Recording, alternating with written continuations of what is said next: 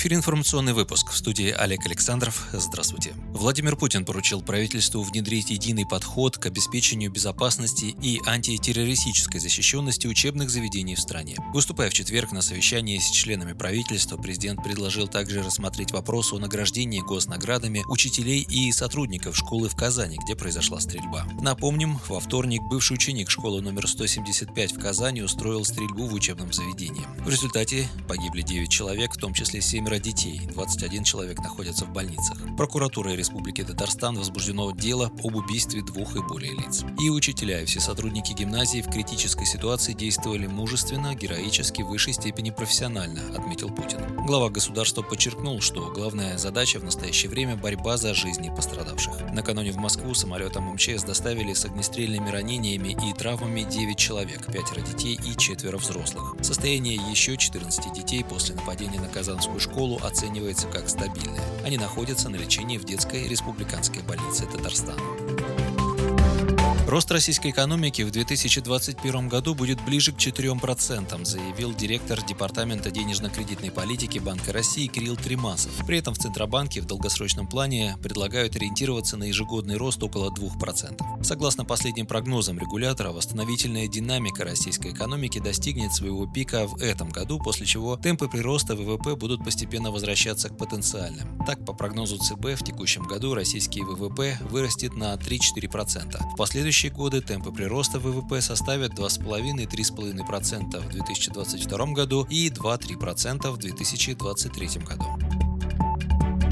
Кабмине заявили о стабилизации цен на продовольственные товары в России. Однако особого внимания все еще требует ряд позиций, в том числе яйца, гречневая крупа, пшеничный хлеб и подсолнечное масло. Сахар, пишет агентство ТАСС со ссылкой на совещание первого вице-премьера Андрея Белоусова по мониторингу цен на социально значимые товары. В сообщении говорится, что в министерствах проанализировали информацию о потребительской инфляции в России за апрель. Она замедлилась до 5,5% в годовом выражении. Также сейчас завершается формирование зернового запаса запаса относительно демпфера по семенам подсолнечника и подсолнечному маслу также приняты решения.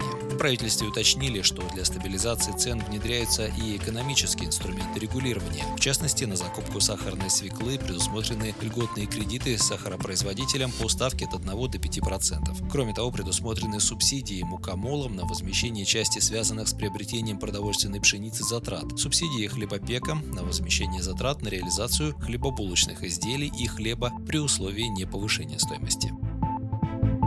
Союз пациентов назвал противозаконным отказ от лечения непривитых. Каждый гражданин имеет право сам решать, прививаться ему или нет, так как вакцинация в России добровольна. Отказ от лечения тех, кто отказался от вакцинации коронавируса, противоречит законодательству, заявил ТАСС в четверг сопредседатель Всероссийского союза пациентов Юрий Жулев. Ранее заместитель директора по научной работе Центрального НИИ эпидемиологии Роспотребнадзора Александр Горелов выразил мнение, что человеку, отказавшемуся от вакцинации против коронавируса и заболевшему впоследствии последствий COVID-19 следует лечиться за свой счет.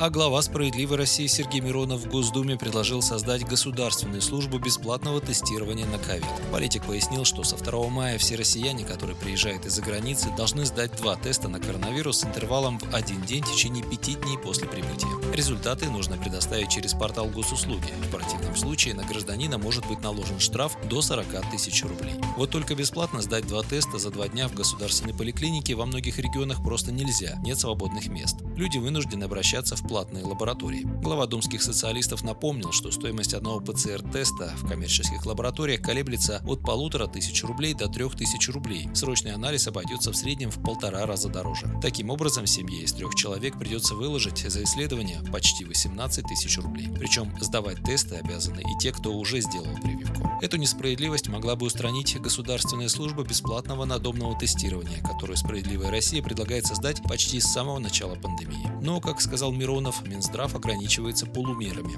а при удобном случае, как сейчас, уклоняется от обязанностей по защите здоровья граждан, подчеркнул политик. Вы слушали новости на Справедливом радио. Оставайтесь с нами, будьте в курсе событий.